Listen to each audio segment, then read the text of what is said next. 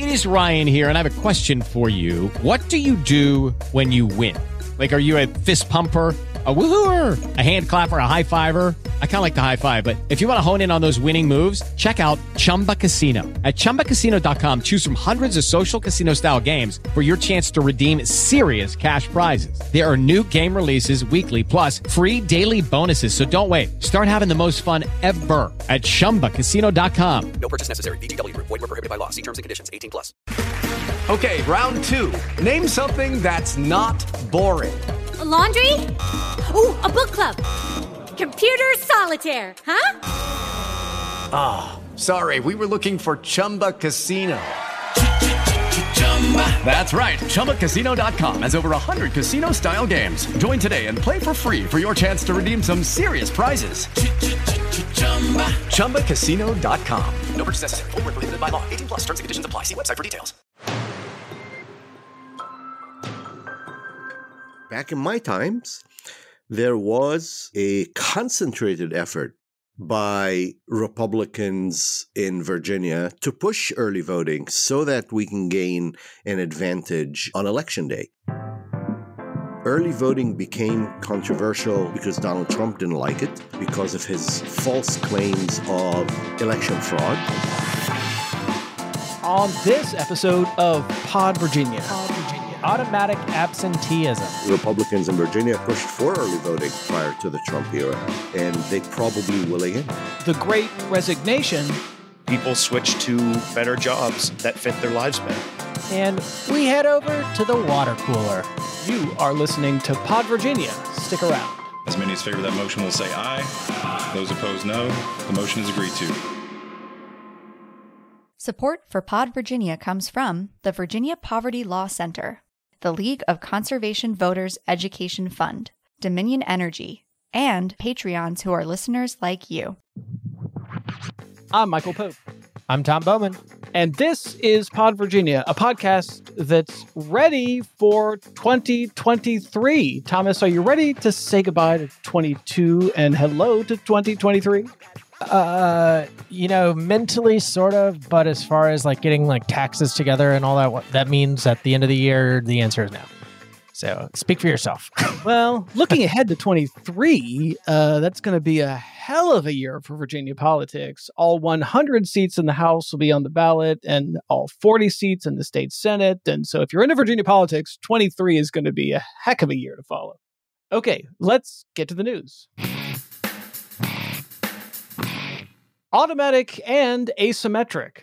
Some but not all Virginia voters get an absentee ballot in the mail every election. Not an application for an absentee ballot, but an actual ballot in the mail for every election, thanks to a new law in Virginia. Now, that has completely changed the dynamic in special elections, where one of the biggest hurdles to overcome is making sure people know that the election is happening in the first place. Friend of the podcast, David Ramadan, says this is a trend that's clearly harming Republicans.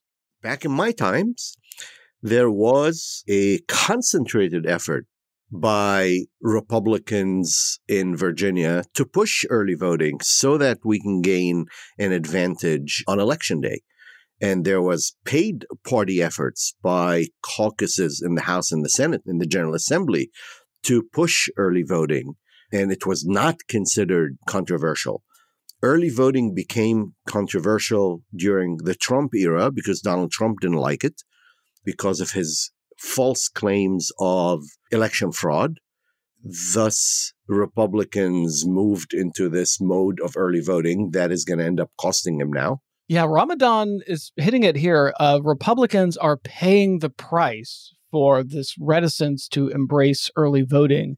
And, you know, this thing about automatic absenteeism, it's a little nuanced, but it's worth thinking about because some, but not all voters are, are going to receive the actual ballot in the mail. Thomas, I know you signed up for this, right? What's what's been your experience getting that absentee ballot in the mail automatically every election cycle?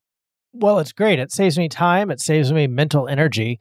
Um, I don't know about you, but I've got a million other things to think about. So if you can just have me check my mail and and there's the ballot ready to fill out and sign and send it back, that's great. That reduces barriers to voting. Um, and I love it. I'm a I'm a big fan. So these kinds of absentee voting policies like Virginia has, they're intended to increase voter participation and accessibility, making it easier for people like me uh, to cast ballots. And these policies, though, have different impacts on different political parties depending on specific details um, of the demographics of the voting population. It definitely helps people gain access. Uh, certainly, people who might need to take a bus to get to their voting center uh, and half their day is gone because of that, or uh, people uh, often, Ramadan was saying about the impact on the elderly. Uh, the Republican Party in his day pushed this as a way to increase uh, the voter participation from the elderly. The Democrats also did it to push participation um, from uh, low resource communities. So it's important to recognize these policies are not implemented, Michael, with the intention of benefiting any particular party, but rather to make it easier to exercise your right to vote. So it's up to you, of course, how to cast your ballot. Um, and it's the responsibility of the parties to adapt and make their case to voters rather than trying to manipulate the voting process for their own advantage. You know, you say that's not the intention to benefit one party or the other. And that's totally true. And uh, that's why they passed the law. But in practice, it's actually having a disproportionate effect here, helping Democrats only not because of anything the Democrats have done, but because of something the Republicans have done, which is to consistently trash talk early voting. And so now you every election cycle, all these Democrats receive ballots in the mail automatically without even having to ask for them. Um, and where this is really important is the special election, where, like in Virginia Beach, is a really good example of this. You know, a lot of people in Virginia Beach, they don't know. I mean, these are people that don't follow this stuff. They they possibly might not even be Pod Virginia listeners. I don't know how that's possible, but maybe they don't listen to our podcast and don't know that the special election is happening. Then they get this ballot in the mail. It's like, oh, hey, there's a special election for state senate. I'm going to vote. That disproportionately, operationally, is is helping Democrats right now. Well, yeah, Michael, but I would say that's an artifact of playing a stupid game and winning a stupid prize on the Republican Party's side. playing a stupid game and winning a stupid prize. Well, that's that's 2022 in, in a nutshell. All right. Take this job and shove it. That's apparently what many people are saying, or at least thinking, according to new numbers from the Bureau of Labor Statistics. They show that 120,000 people in Virginia quit their jobs in October. Now, that's a one month increase of 14,000 people saying sayonara to their workplace.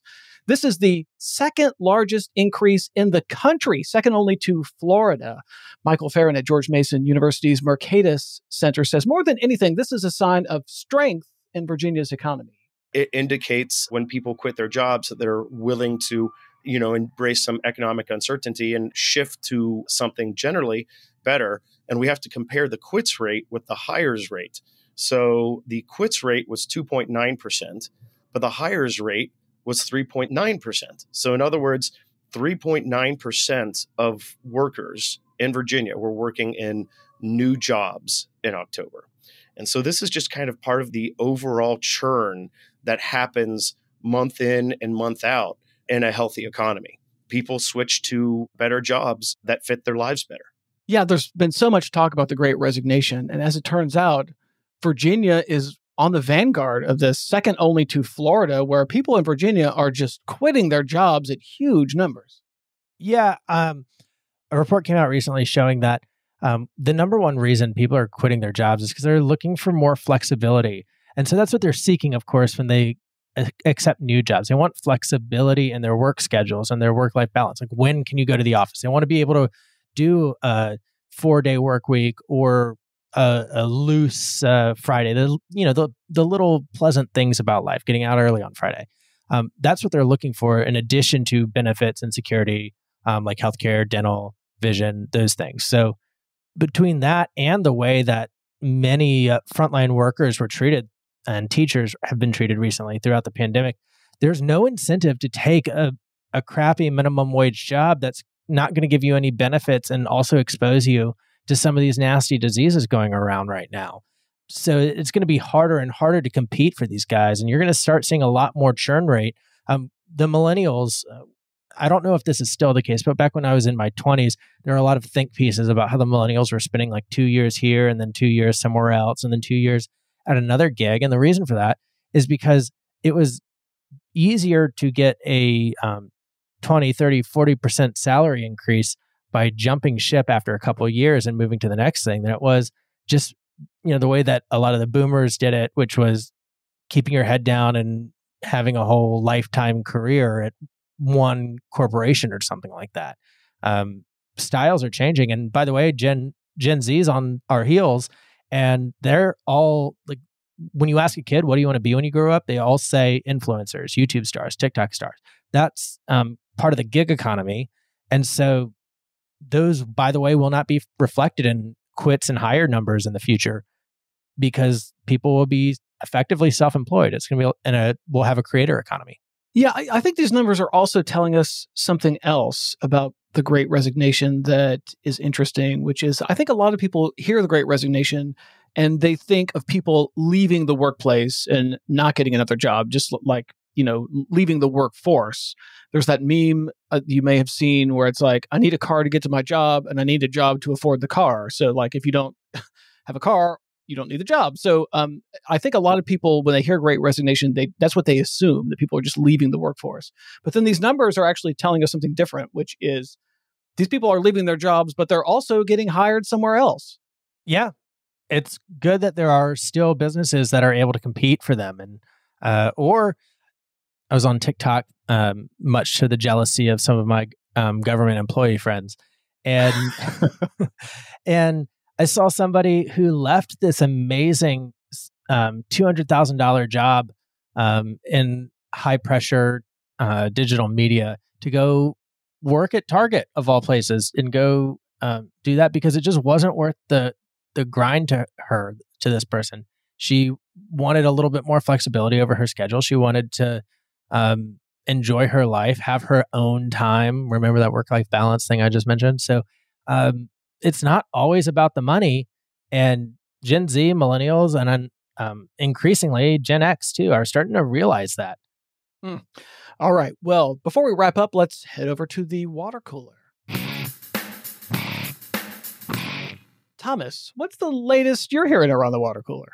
I saw this great story in the Virginia Mercury that the Joint Subcommittee on Campaign Finance Reform in Virginia's General Assembly is failing to complete its task for now the second year in a row. So there were no meetings scheduled uh, in 2022 and uh, no report expected.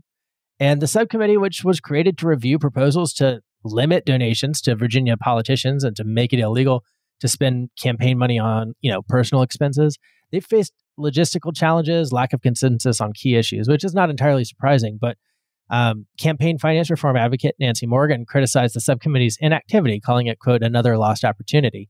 And she suggested, Michael, that incumbents in the General Assembly have no interest in changing the current system, which benefits them individually, um, which could be fighting words to the people listening.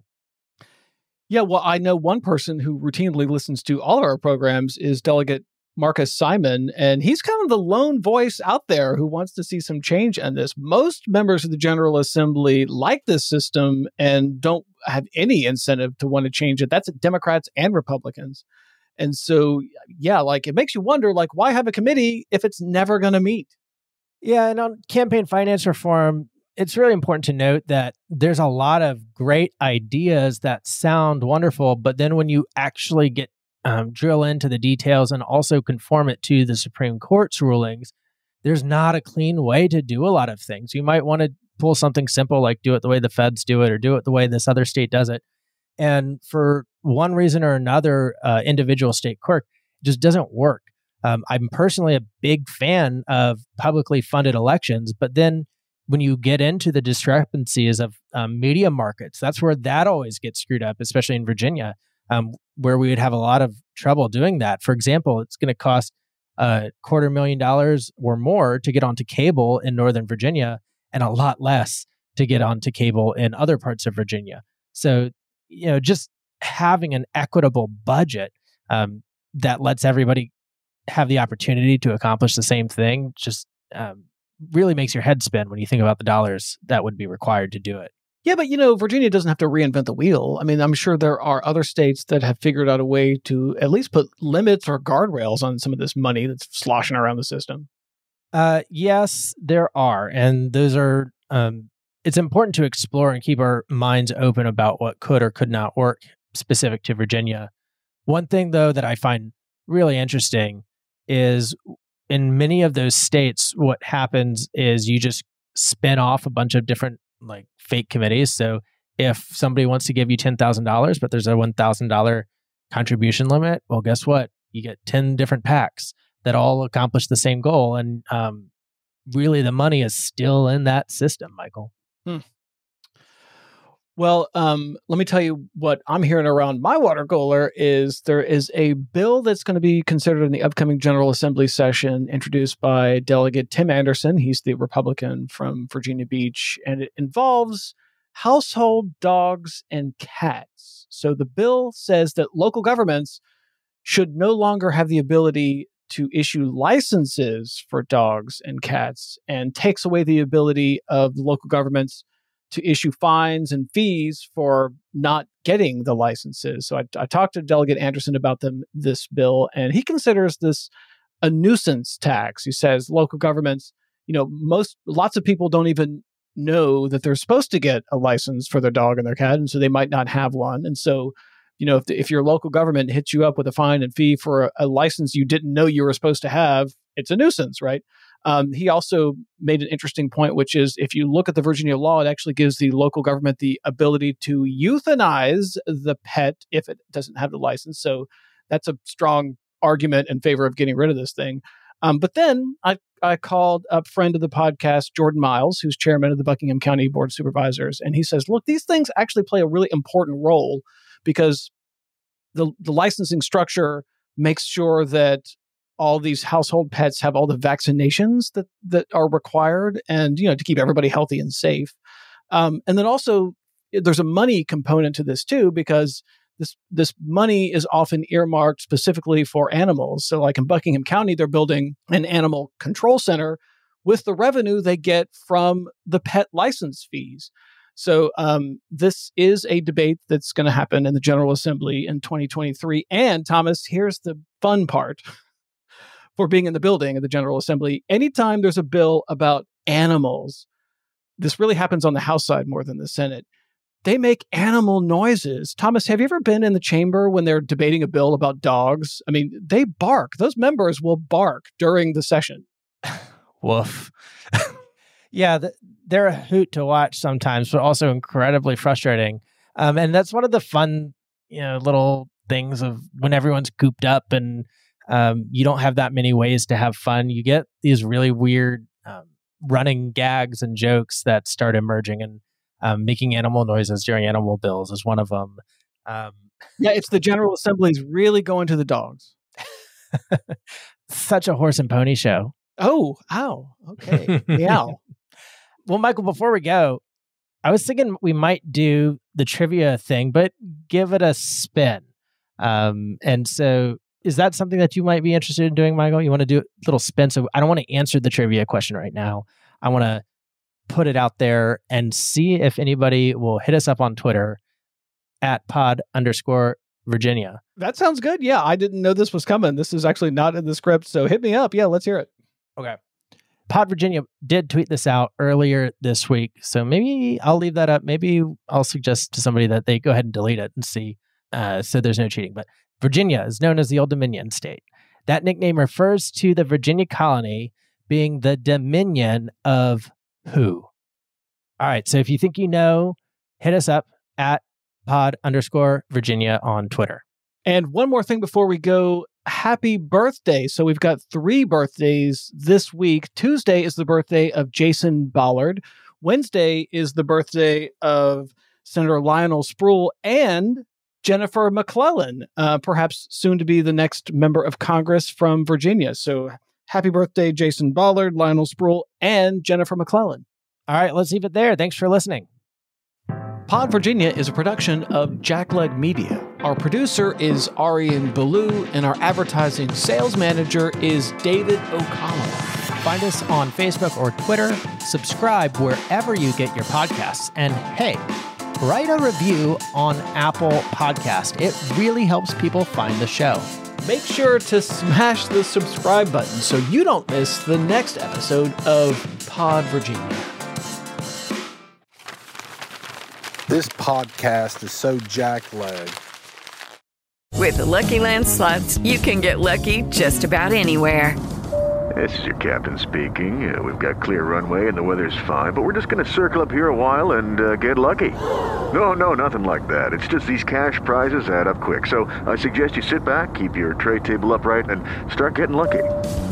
Play for free at LuckyLandSlots.com. Are you feeling lucky? No purchase necessary. Void where prohibited by law. 18 plus terms and conditions apply. See website for details.